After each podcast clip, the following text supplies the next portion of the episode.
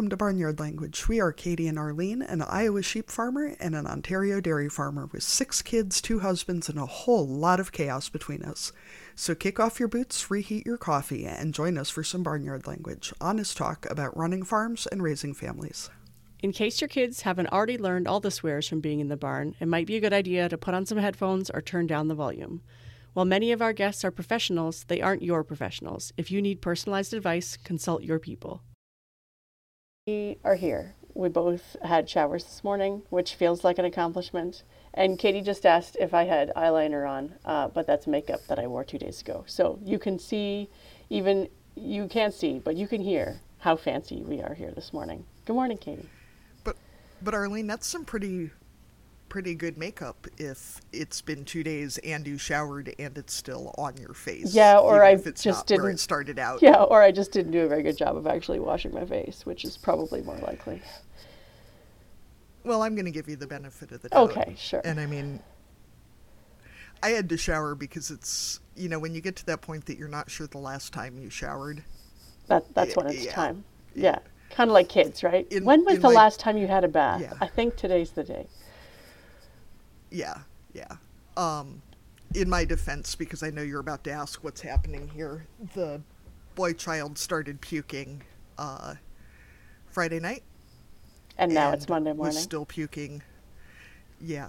So it's been since at least Friday since I had a shower. Fine. It's not normally that I will happily just go that long right. without a shower. But you know, when when you're the mommy of a small puking person, your presence is required at all times. That's right.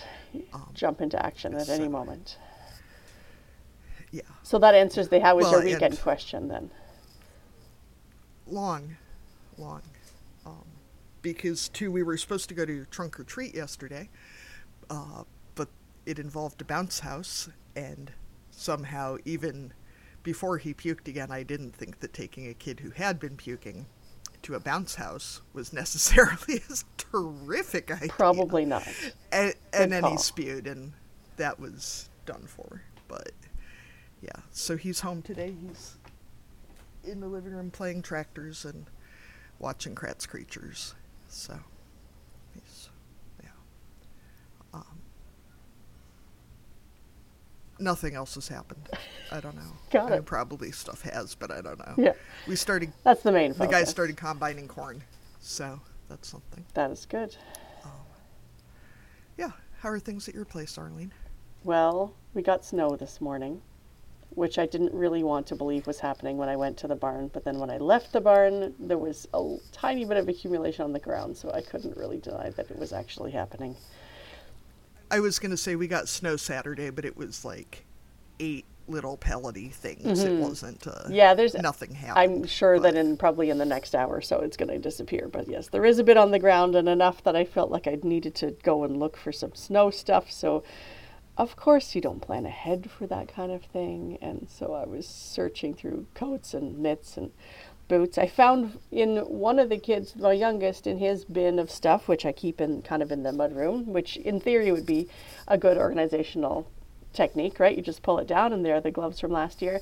There were four left handed gloves and no rights, so I have no idea where the, the right hands are, so that was less than helpful.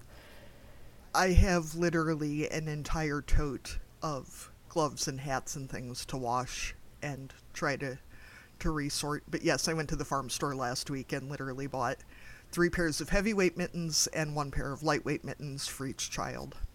Um, because you know there's the school pair, the farm pair, and the school pair that ends up on the farm, and that's right. It's disgusting. Yeah, and then they need so the I've extra pair that, for in the backpack because one gets wet at first recess, and then when they go out for second recess, yeah. they've got wet hands. Yeah, and then this morning we got a reminder email from this school that snow pants are not just for when it's snowing, and they are expected to be at school this week, which would be fine if my kids had snow pants or boots. Right. So if you need me today, I will be ordering snow pants. yeah, boots. for next. Thankfully, hopefully their coats for, still fit. Yeah, hopefully but, for next day delivery. Yeah, I think yeah, I think boots yeah. is on this on the is it the plan for this afternoon. I do need the the child's feet to actually try them on. Um, I found some for this morning, but I, they won't last the season. So I definitely need to get some before uh, before the stores are out. Which is the frustrating thing that we've talked about before with kids' clothes is by the time you need them, they're already almost sold out because somebody is more organized than us. Yeah. Well, and that's the thing. I already passed down all of their last year's stuff because despite the fact that it still fits now, it won't in December Yeah. when everything is sold out. Yeah, exactly. So they're just going to wear everything a size too big until December when they will grow again. Yes, Um, exactly. in my defense, the girl child has been asking for Tylenol a lot, saying her knees hurt, and has been eating uh, three meals at each mealtime, just plowing through it. Jim measured her two weeks ago, and she had not grown since the last time we measured her back in like August or whatever. I measured her Saturday, and she had grown a full inch. So apparently, she is just unfolding. I mean, Yeah. it doesn't seem physically possible, but we did just measure her. Yeah, she's doing So, doing a stretch. Um, yeah. So, in my defense about why we don't have clothes that fit for anybody, I wondered why all of her pants got too short, like all at the same time, and now we know why. yeah, So, that does check out. yeah. Yeah. All right, so we, should we introduce our guest for this week? I suppose we should.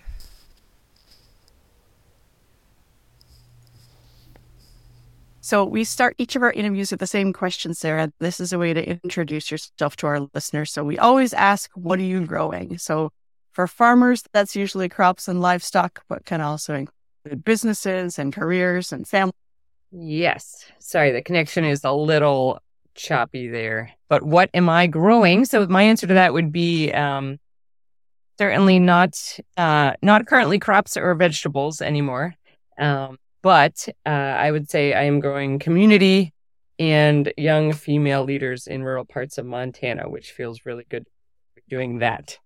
I'm doing a lot of community development work, not necessarily by intention, um, but certainly by result um, of of my many varied projects, and uh, additionally, also growing some empowerment with with women and some s- traditional skill based courses we do. So a lot of it is very female centric and rural community centric. So, Sarah, where did you grow up then? So I was born up in New Brunswick, Canada, and where my folks had started farming. Um, but then we moved back down to family farmland in rural Connecticut, so a little town called Cornwall, Connecticut, in the northwest corner. Uh, my grandparents had a dairy farm there, and then my folks actually got into llamas, so I was able to grow up on a farm, luckily, with lots of woods to play in and lots of livestock around. Sorry, everyone is home in my house today. So I'm just texting people trying to get all the teenagers off the internet. So we'll see if this helps with the connection, if I can get everyone uh, else off the internet for me. Um, so in terms of your background in agriculture, Sarah, did you work on any farms as a teen or anything? Or was it more just like a, a childhood thing and then you moved on from ag? Or was it something like, did you do the 4 H thing or any of those kinds of, of activities as a kid? Yeah, most it was primarily just helping on the farm here. Um, but when uh, we actually didn't have 4-H around this community, which was surprising. I, I was involved with FFA at my high school, but I ended up going more in the the leadership and public speaking area of of FFA, which was fantastic and is actually still very relevant today. Um, and then after after college, I I did spend some time um, woofing down in Central America, the Willing Workers on Organic Farm program, which was fantastic to just be able to travel and farm and um, and keep getting my hands dirty. But it was it was certainly one of those things that I think the things that I have taken away from the farming life, so to speak, is um, not only the the small business ownership and entrepreneurship and the work ethic, but but being in rural ag communities really makes a difference. Um, and the the lessons I've learned about good neighboring and how communities can pitch in, and even if you don't like your neighbor, you might have to work nicely with them and um, respect them. So so those are the things that I've I've leaned into more from ag communities that- from a from a bigger picture of um, of livelihood. For sure. So you ended up in Montana. So what brought you there and what has kept you there? Because it sounds like you've done a lot of traveling, but but settling in a place sometimes is it is it takes something special to keep you if you're a, a wanderer by nature. Yes, absolutely. Yeah. So after college, I studied environmental science and then uh, wanted to save the world, certainly, but that turned out to be a much larger challenge. Still is. Um, and then right after school, I started instructing for Outward Bound. So I would take students uh, in the woods at lengthy trips and start to teach them leadership and the hard skills. And um, again, kind of a group bonding for me. And then uh, started doing trail crews as well. That brought me out west. I had never been to Montana, but I was saving it as a, a place I'd always wanted to spend some time. Um, so after my last trail crew in the Cascades, I uh, I decided to just move to Montana. At this time, I was considering starting my company, Red Ants Pants, which makes workwear for women. And I had spent about five years um, in the backcountry or farming or whatnot, doing uh, just wearing men's Carhartts because that's all that was available at the time. This would have been back in 2003, 2004. And um, chose Bozeman, Montana initially.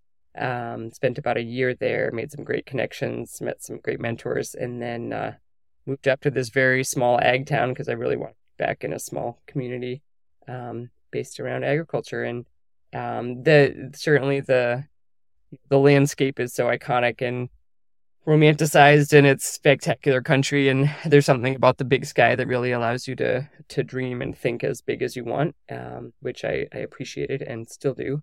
Um, and so i found this little community of 900 people and it's a classic old ranching town and used to be mining and logging and ranching's always been a part of it both sheep and cattle and um, it just felt like a good place for me to be with the kind of culture i wanted to be around and um, kind of work ethic and you know the flow of the pace of the seasons and all the different ag transitions by you know calving to branding and haying and shipping and all the all the rest so been a good spot so sarah i'm really interested in what you said about having neighbors that you don't get along with, but still having to to work together. Um, as someone whose small community is going through a bit of a rough patch with the whole idea that you know living in community doesn't mean that you have to be best friends, but you do have to at least.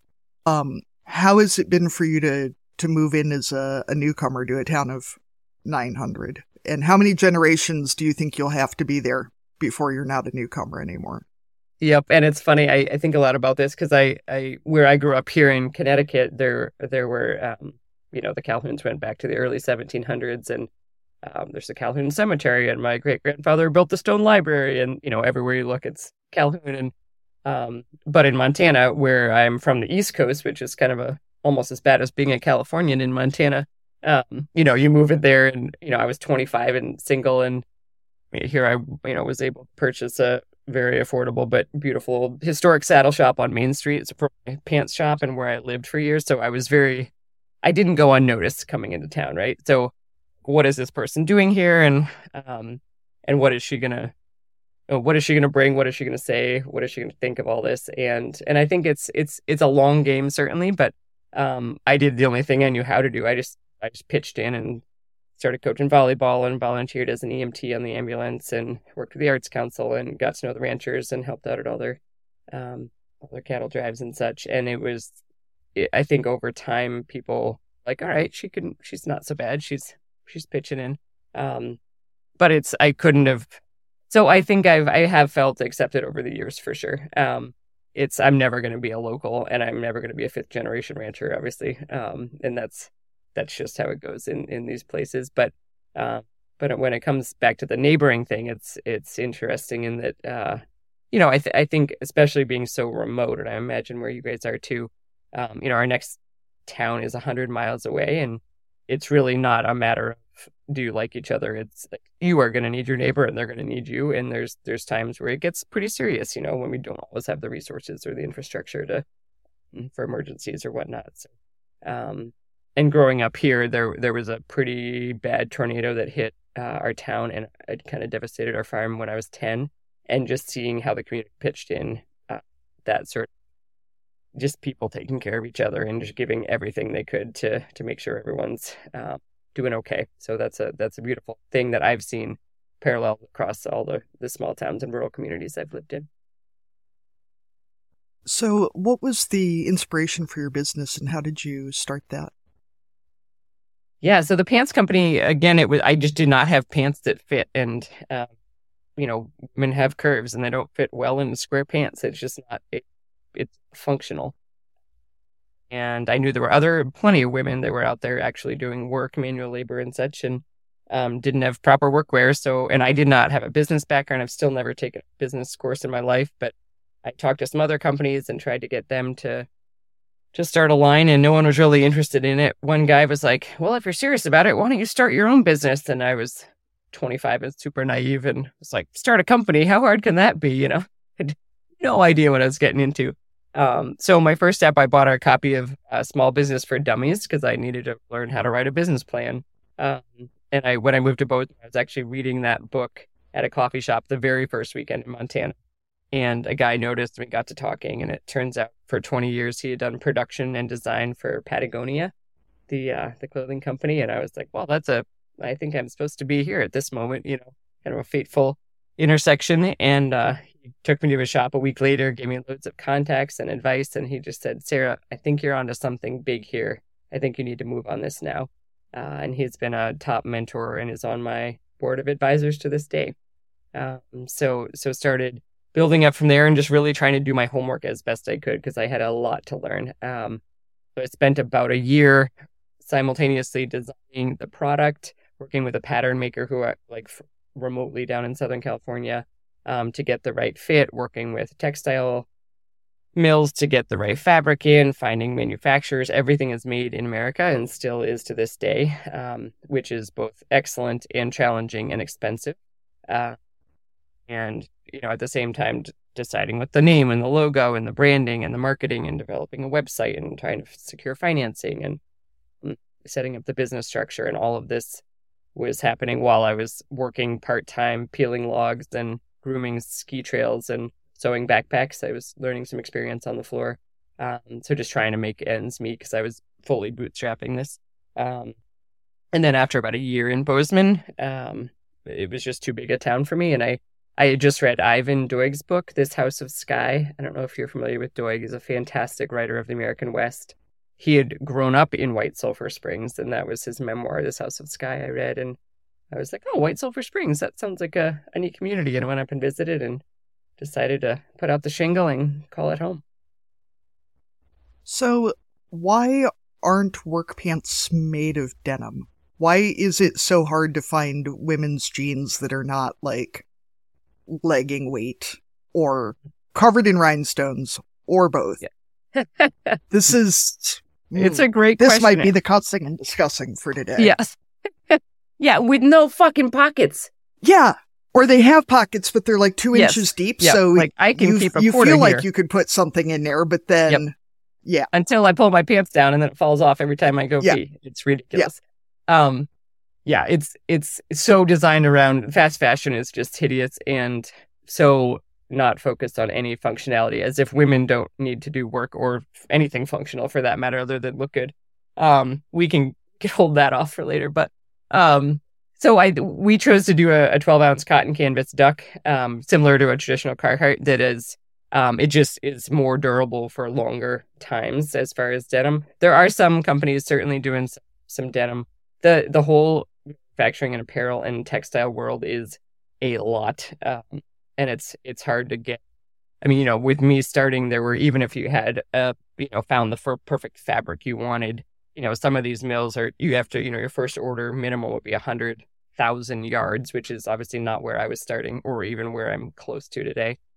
Um, so finding the right quality, the right suppliers, the right um, price, and the right minimums is is not easy per se.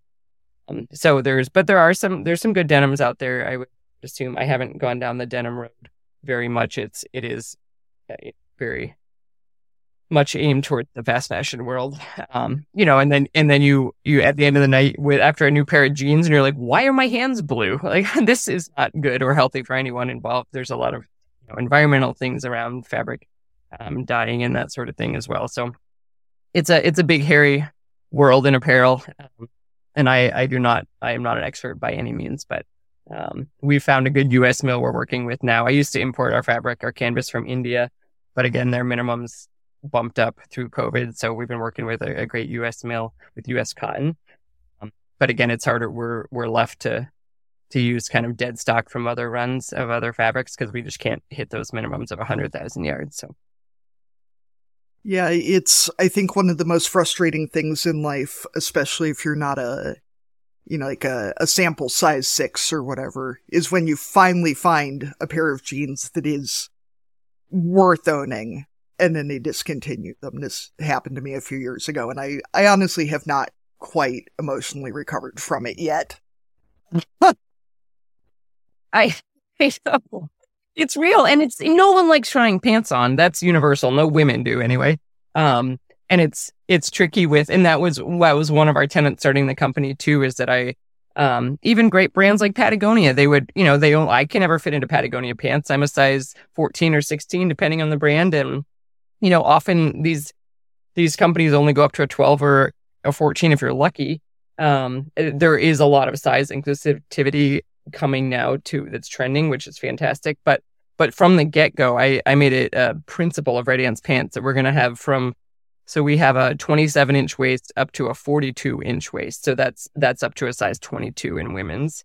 Um, because I we come in so many shapes and sizes, and we all work hard, and we all need something to fit. And and it kills me when there was a woman that came in. She was a mechanic at a Helena, I think, and she asked if we had a 48 inch waist, which is um, you know, they we don't we did not carry them that high, but it was um, it's tricky. It's really hard to find the things that fit and um, and function well. Well, especially it feels like workwear designers, especially really assume that plus size women don't actually leave the house at all.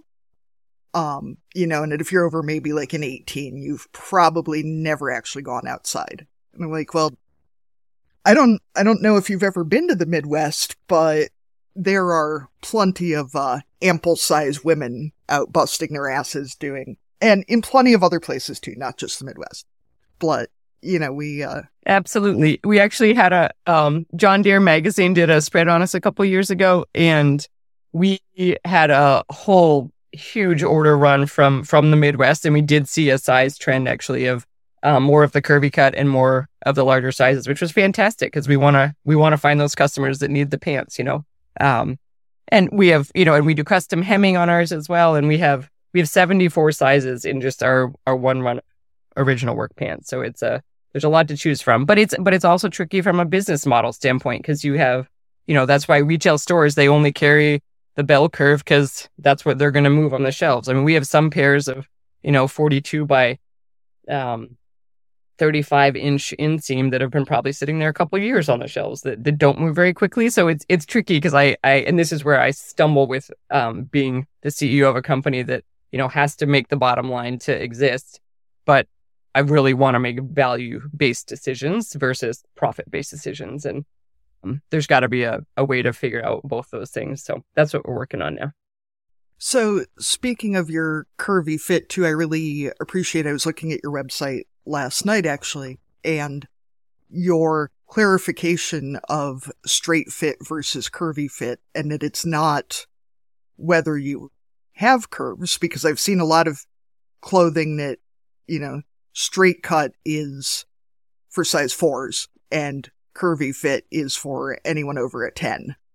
Um, and that you clarified that at least in your line, it is waist to hip ratio, which is nice. And as someone who's, I'm guessing about the same age as you and who also wore a lot of men's Carhartts for a lot of years, you know, if they fit in the waist and the hips, then the legs below the thighs are just, you know, enough room for three of you, but they're still tight in the hips. And the chest is huge through the back and tight in the front. And it's just, it's really nice to see such an emergence of women's workwear for people who do actually leave their houses for whatever they're doing outside. Can you describe some of your other products too? Because I know you have more than just, you know, I mean, you, I'm guessing you started it with your your kind of flagship pants, and uh, now you've expanded into into a few other things. So, can you tell us about some of your other products? Yeah, absolutely. So the the Red Ants Pants, the original work pant, is their signature product, we have added a GSD pant, which has a, a lighter weight pant with a touch of stretch, which I will say is fantastic as we're getting a little older. Um, that is the GSD called the that's the Get Shit Done pant. Um, we also have a line of shorts in both those different fabrics, which are which are selling really well. Um, our leather belts are all handmade by a wonderful woman in White Sulphur, actually, who does all the hand stamping of our ants and stains every single one. Um, and then we have the belt, the brass buckles that um, that go with those that are cast down in Colorado. We make uh, work aprons out of wax canvas that are really functional, as well as our wool vests and our work shirts have done really well. Um, just having a something that's designed well again with a longer tail in the back, um, a little shorter in the front, um, enough bust room and uh, hip room, so you're not just in a straight jacket. Um, the wool vests are fantastic, and the certainly the work shirts. We're trying to lean more into those right now. We have a lot of branded stuff, hoodies and t-shirts and hats and that sort of thing, all still made in US, but mm, we don't do our own manufacturing on those. Uh, we partner with brands like Stormy Kromer for those great um, Scotch caps for the winter. There's wool hats with a brim. Um, so lots of good, lots of good makers across the board. And since you didn't have enough going on just running a business, you also started a foundation. so can you tell us a little bit about that and why that was important to you? Because it seems like you probably could have kept pretty busy just, you know, on the, the business side of things, but you're also trying to, to give back. So I'm really curious about that. Yeah, great question. So in let's see, so I started the company in 06. Uh, spent about five years trying to get it going and and boost sales. And this was all um, direct to consumer. So I don't sell through wholesale accounts through retail stores. It's all like like I, you know, got an old Airstream trailer, was pounding the pavement, and doing pants parties all over, all over the country. But what was really fun is with that tour de pants, we called it, we we got to really get to know our customers face to face and go do farm parties and visit folks out in the industry and really got to hear their stories and recognize that there's so much we're celebrating and bringing together and wanted to do that certainly with some pants branding and marketing but with uh, with all of that excitement rolled that into throwing of all things a music festival in a cow pasture in white sulphur um, this was and this was in 2011, our first year of that. Um, and it blew up in a way bigger way than we expected. 6,000 fans arrived that first year. And this was, um, that tripled the county's population. Like it was absolutely insane. Um, and with the start of this event, decided that, oh, if we can do a music festival, maybe we'll use the proceeds to give grants out directly to either another nonprofit or um, something we really feel excited about when I started looking, I realized there was not necessarily a, a nonprofit that was exactly what I wanted it to be. so again, uh, not having any experience in nonprofit leadership, started a 501c3, which is no easy task in itself. Um, and that's the Red Ants Pants Foundation. So the festival was our first program and is still our main fundraiser for our foundation. And this nonprofit is in support of women's leadership, working family farms and ranches and rural communities. So all the things that that I love. Um, and it's been really cool to see what we can do with a nonprofit and um, and also having the so the pants company is a separate LLC that I that I own and manage. And then the nonprofit is run by a board of directors that I'm currently the ED for. Um, and so this festival has taken off in a huge way. It's we just had our 12th annual event. We've had headliners like Merle Haggard and Wynonna, Brandi Carlile, Tanya Tucker was our headliner this year. Just super fun. A lot of classic country and Americana and some blues. Um, and it's really fun to to bring people to a very rural ag town and and show them what's what's possible and what's happening. And um, uh, so that's been really neat. Right. Yeah. So small business, nonprofit, and major event planner. No big deal, right? Just like you just never sleep, I think.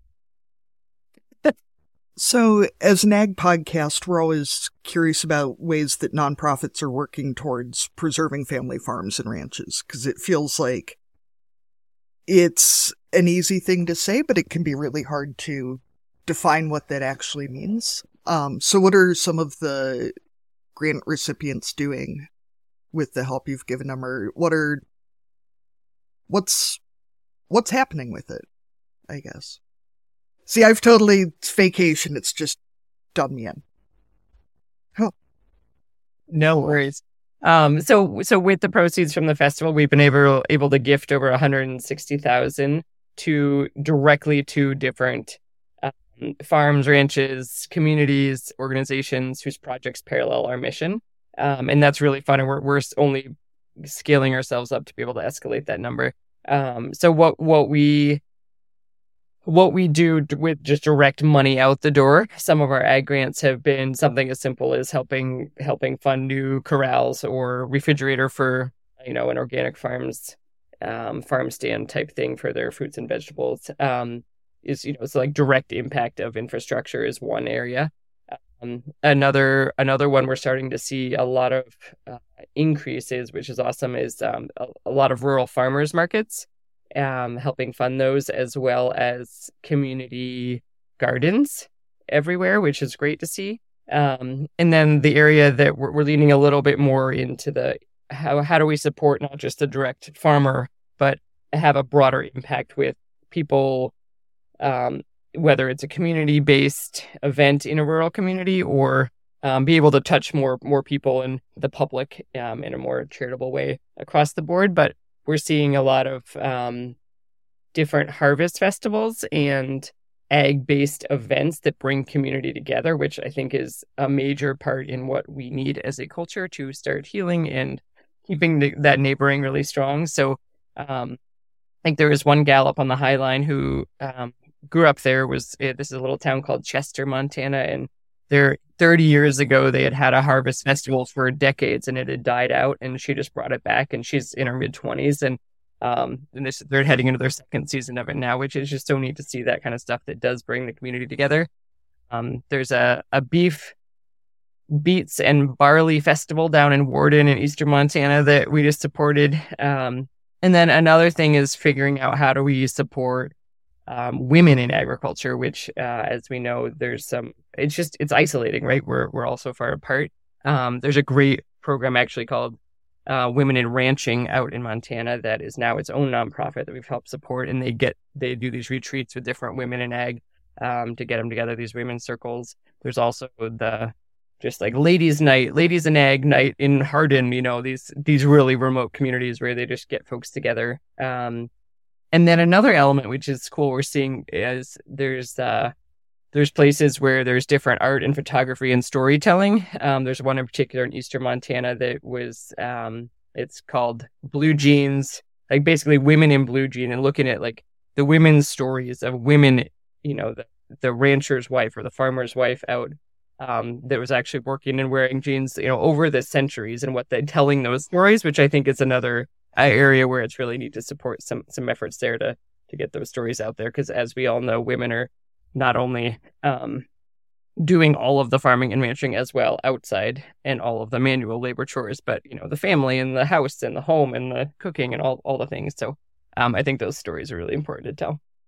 Yeah. So at this point are your funds focused in montana or do you have a bigger geographic area in terms of people who can apply to to get those funds through the foundation Great question. So we're currently just focused in Montana, but we're um, we're seeing a lot of momentum and certainly a need and a demand much much further afield. So we have our work cut out for us as a board to really do some strategic visioning and figure out where we can where we can scale, what makes sense, how do we continue our fundraising so we can support this. And um, an additional project we're doing this year is a needs assessment across all of our 110 grantees to see it's great if we just give you a check, but what else can we do to support you so that it's not just drop and run and we can, you know, building out uh, like almost a rural institute and different different courses and trainings and leadership and facilitation and grant writing and just and also just connecting through our network across the state of our social capital and how do we connect with these resources? Because there are great resources out there with different USDA and state and federal programs but but access to them and or having the time or capacity or understanding of how to apply and how to follow up. There's there's a lot of things out there, and I think uh, I think we can act as a good connector between those. So um, we really want to dial in what this looks like in Montana, and and I would hope that we'll be able to expand beyond the Northern Rockies. Yeah. Yeah, that's really important because you're right. The the isolation means that sometimes we think, well, that program's not for me, or I don't. Yeah, I don't have the capacity to apply, so I just won't even bother. But if there's someone out there who can say, you know, I can help you with that. Or, you know, you, you send me some of the files and I'll, I'll fill out the grant application for you. Like those little, they seem like little things, but that is what can help yeah can help someone move to the next step in their business or or really expand or do the thing that they that they can do best when maybe the the paperwork isn't isn't their top skill right so i know you touched on this a little bit already at the beginning but as a parenting podcast we're always curious about how people's upbringing and their childhood experiences shaped what they do with their lives. So what parts of the way you were raised do you think have led to the way you live your life now and your your success and the way you want to connect to your community this way? Absolutely. I think the role modeling of both my parents and grandparents that were the dairy farmers of just seeing what pillars they were in the community um, taking care of one another. And also i mean farming is it's small business it's entrepreneurship. And you can come up with any creative idea and if you can pencil it out and get the marketing behind it or production or you know the service whatever it is you are selling there's ways to to make it work. And it's um i think that creativity element um was really good to see in action. And my mom was brilliant at marketing and was really involved with a lot of education in the llama world um, back in the 80s and um, a lot of leadership on that front. And uh, seeing seeing all that like anything is possible if you can dream it up um, and also you know being in an era where you know, my mom wanted to go to vet school, but two women were allowed to go to vet school at that time, you know, at Cornell or whatnot. Um, and I, you know, in my generation, born in 79, I think, you know, we certainly have different opportunities now as women of what we can do. And, and, and having that encouragement from family and, and seeing it in the community, the role modeling of, um, the sky's the limit. We can, we can go for whatever we can dream up as long as we work our butts off. So, Sarah, you actually came right into something that I'm adding to the script on the fly here. Um, one thing I'm really struggling with myself, you know, is I was born in 81, so we're the same generation.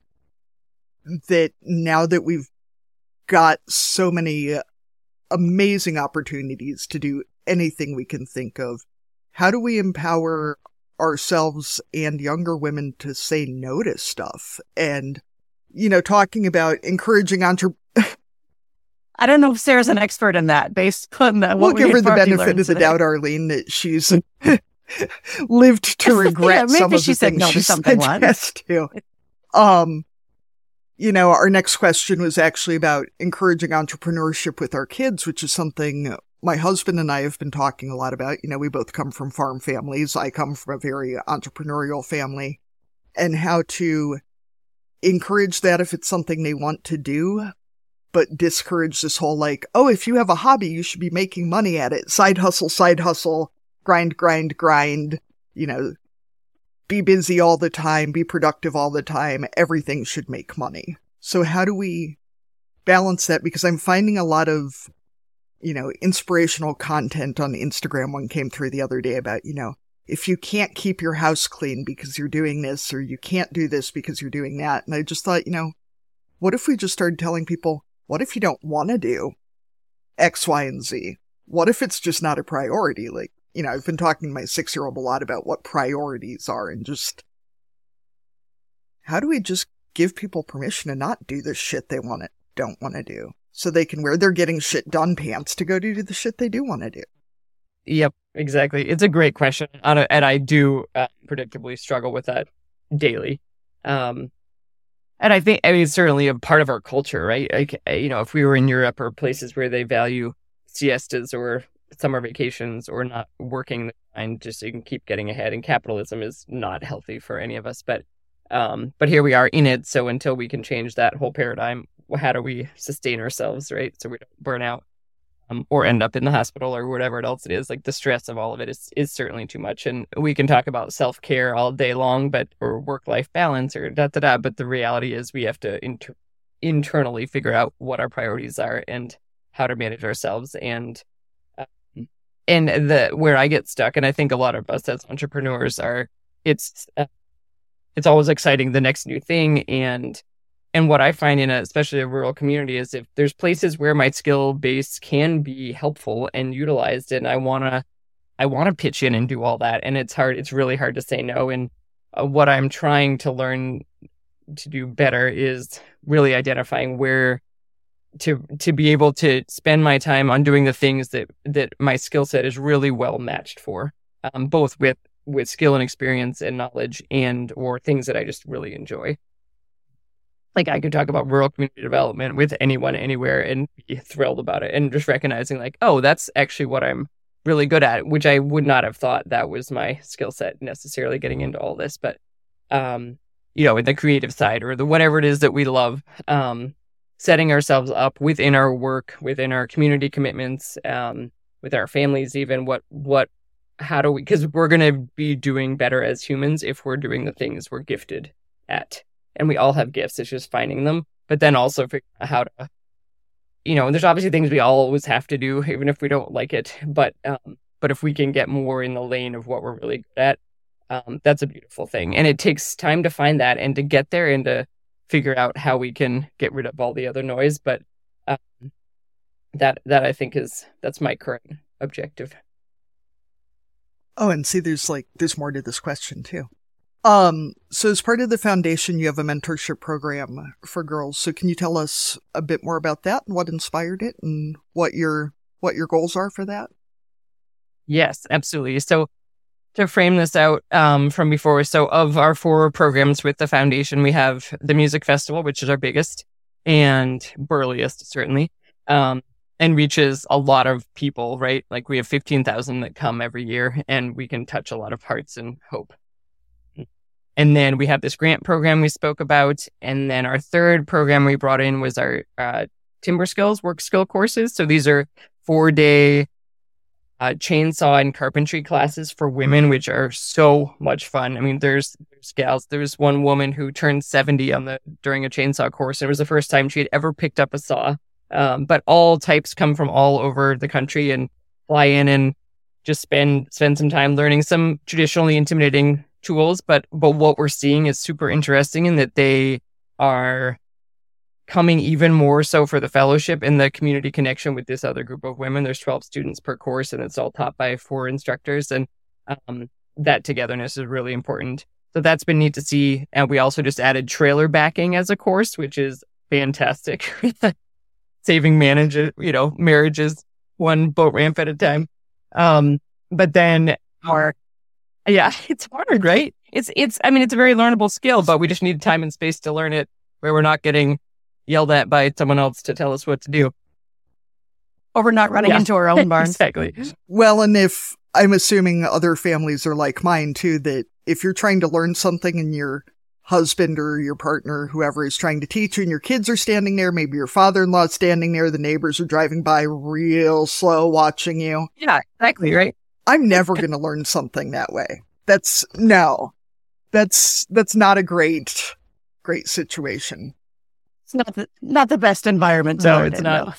um, so then our fourth and uh, most recent program, we're actually heading into our sixth year, our sixth cohort, is this girls leadership program, um, which is so very exciting to see what's possible and the ripple effect with all of it.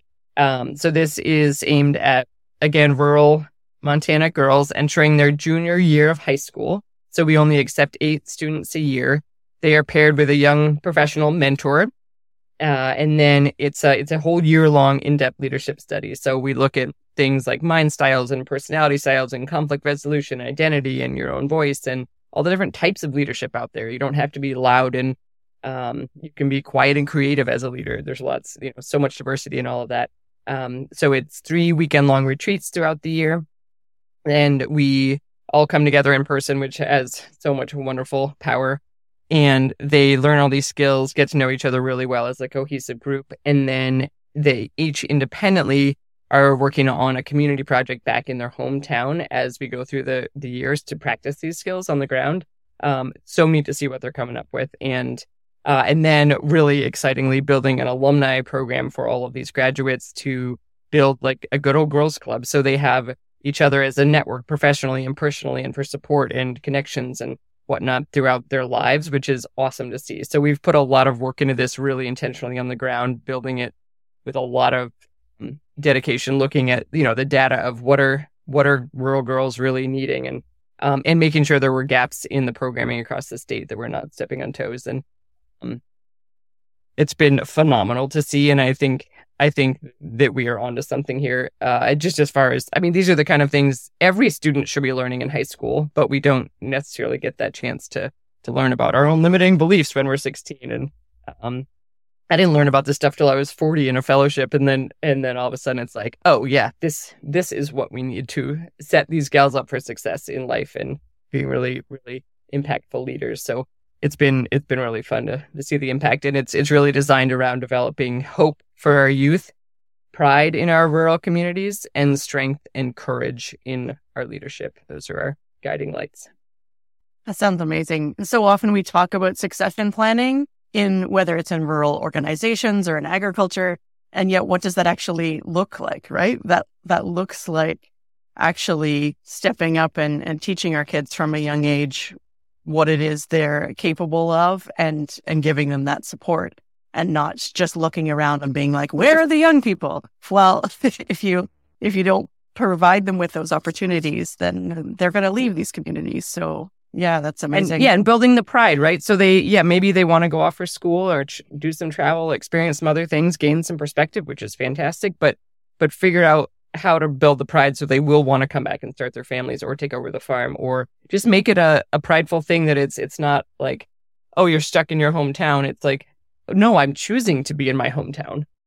Yeah, that's right. Or you might move somewhere else and bring those skills with you, but you can still be proud of where you came from and that your community built you up and and gave you the skills to succeed somewhere else and that's fine too right we don't all have to stay where stay where we started but that doesn't mean that we can't look back on our, our childhood and youth experiences and think that that place built me right? I think it's so important too. I mean arlene's kids are all older than mine. My kids are five and six so we're not quite at that point but the opportunities that mentorship gives teenagers especially because you know, we're saying, well, why aren't the young people out here connecting with the community? But we don't give them any opportunity or skills to talk to adults who aren't parents, teachers, or employers. You know, we're not, we're not valuing their input and then we're complaining that they're not giving us their input. Like, well, you know, it's the same as the, the whole, well, you know, kids today can't write in cursive and can't drive stick. And I'm like, well,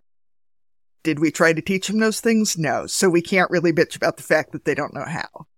You know, and it's the same thing with talking to adults or making a business plan or whatever that, you know, if you're not giving them the opportunity to try it and to practice it, you can't complain that they're not doing it.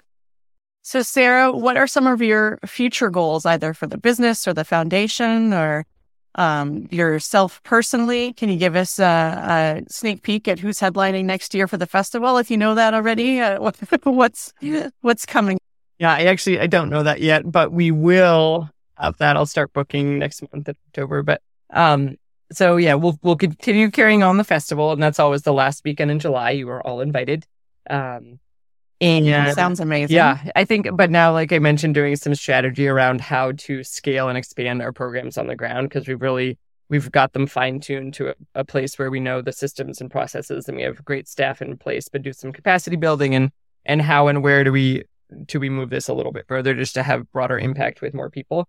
Um, so that's exciting with all of our programs. Um, I am trying to figure out next steps for the pants company to make sure that I honestly would like to. It needs some someone who can have some leadership directly with the company and not be pulled in all these directions. So um, try to transition out of that personally, and just to be doing a little more of the creative side and, and not so much the the nuts and bolts. Um, I would love to get some of these stories written down. I think there's there's so many great circumstances and characters and and stuff that's been going on in, in rural Montana that I would love to just make sure we capture the stories and maybe put a book together at some point.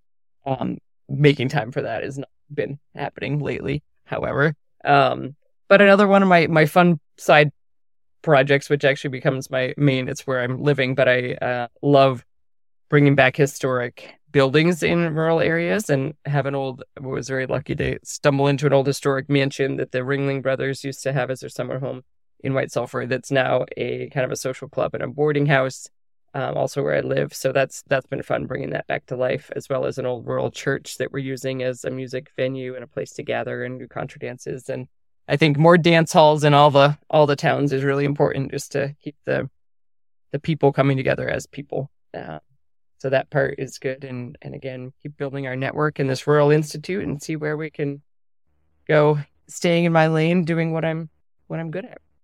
I actually, Sarah, I lived in Bozeman for about a year and a half. Oh, nice. In uh, 2000 and 2001. And one of the things I miss the most is going dancing because we would go to uh, Little John's Bar if you ever got that delightful experience on Wednesday nights because they had um, 18 and up Western swing, which was, you know, I was underage and didn't have a fake ID. And it's it's not something we do in Iowa. Western swing is there's no Midwestern swing. Um but you know the the community building of things like that and especially of dancing like contra dances or western swing or anything like that where it's not just um trying to think of any polite way to describe. It is uh better for those of us who lack the coordination for more independent uh direction. Let's put it that way. So. And also i miss all the cowboys in really starched ironed shirts because I think there's a lot to be said for a man who can iron. That's all I'm going to say about that. But it is a skill. so we ask all of our guests if you were going to dominate a category at the county fair, what would it be? And categories can be real or made up to ensure that you dominate it. Mm, yeah, I put some thought into this one. That's a great question.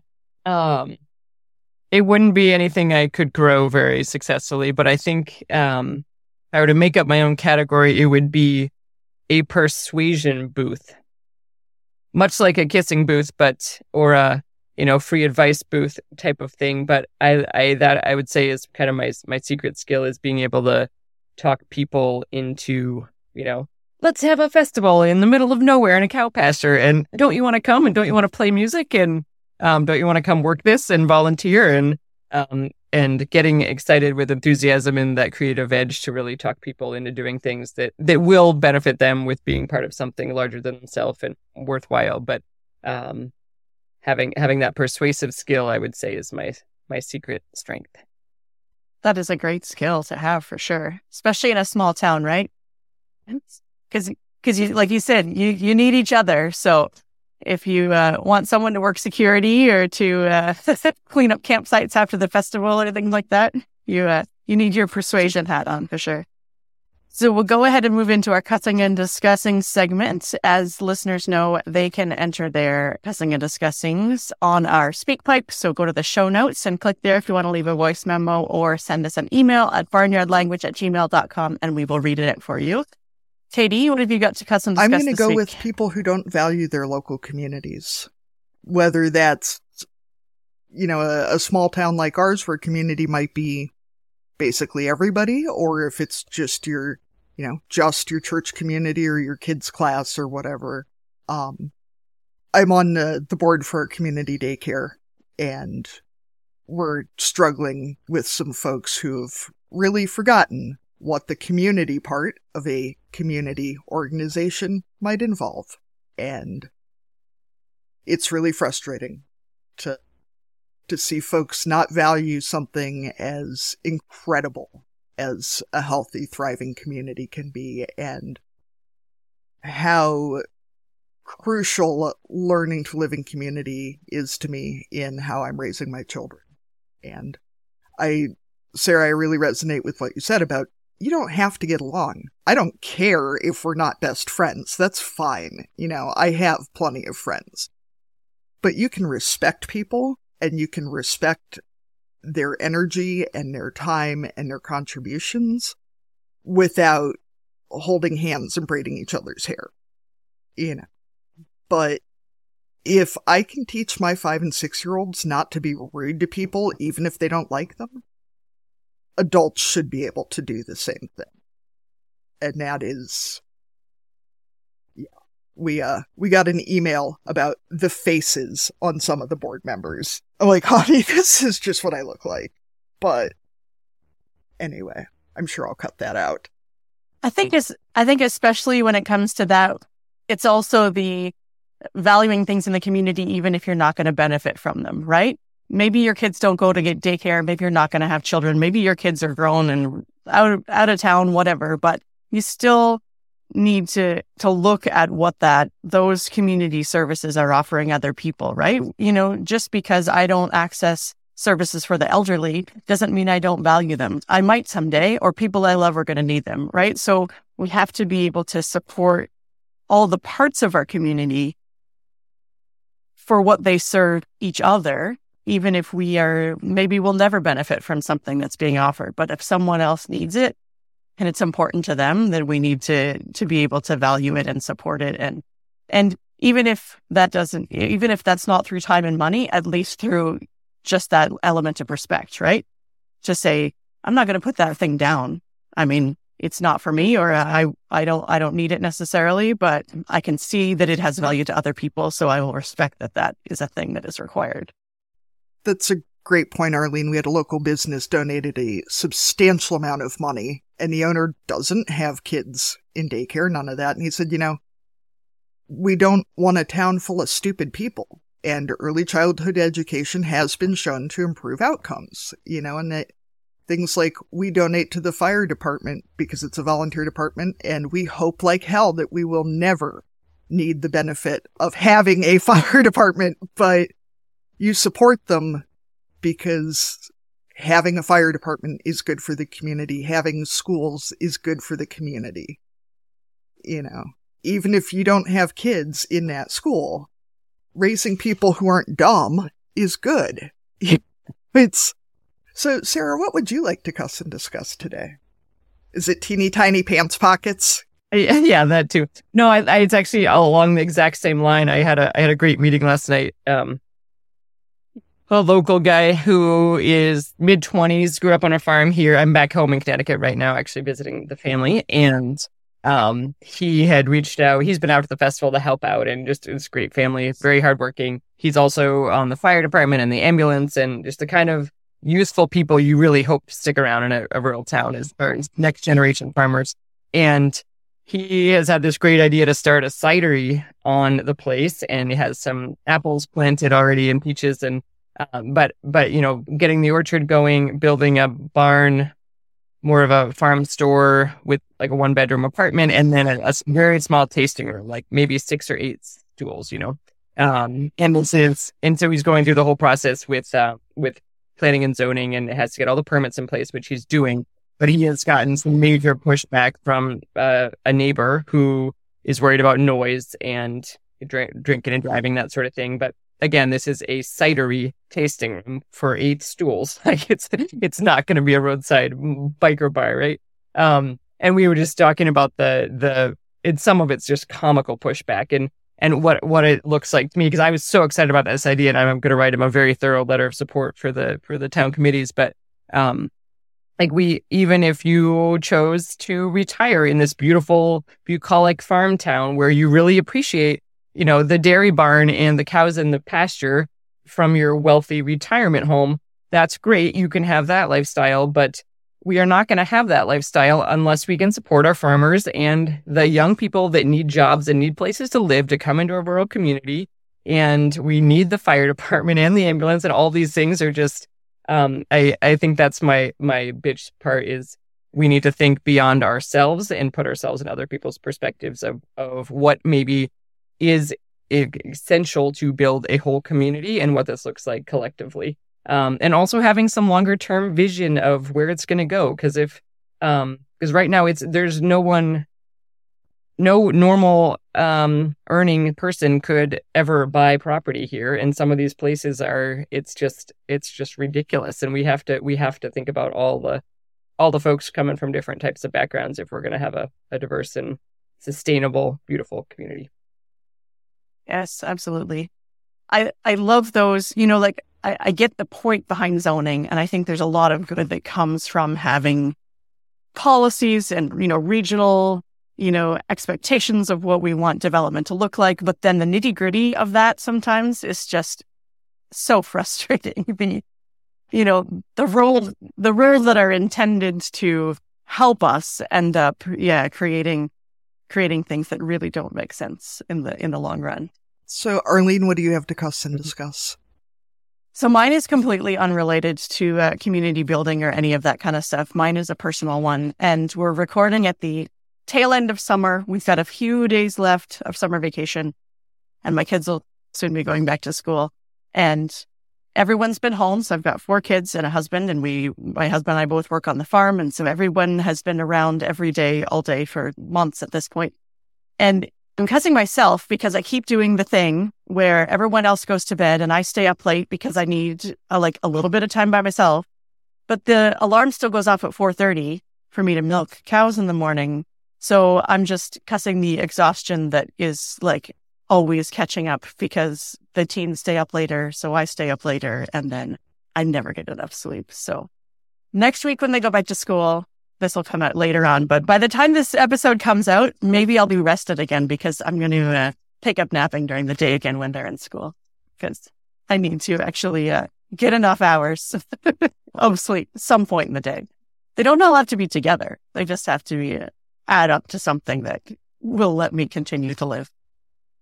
So, Sarah, we want to thank you so much for joining us today. It was great to talk to you and learn about all the many things that you're doing in Montana and all the the ways that you're supporting your community. If listeners want to find out more about you, the festival, buy some pants, uh, look at the thing the foundation's doing, where should they go to find all of those things?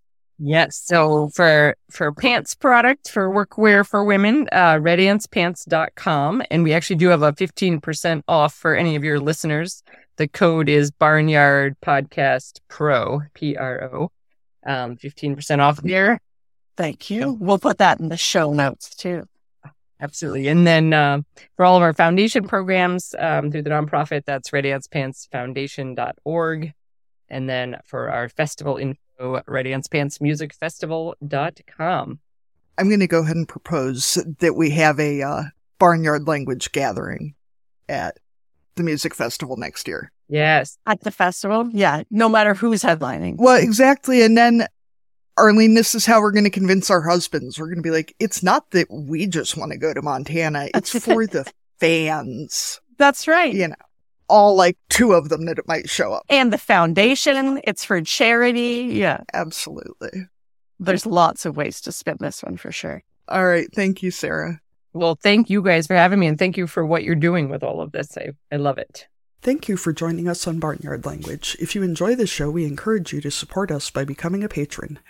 Go to www.patreon.com backslash barnyard language to make a small monthly donation to help cover the costs of making the show.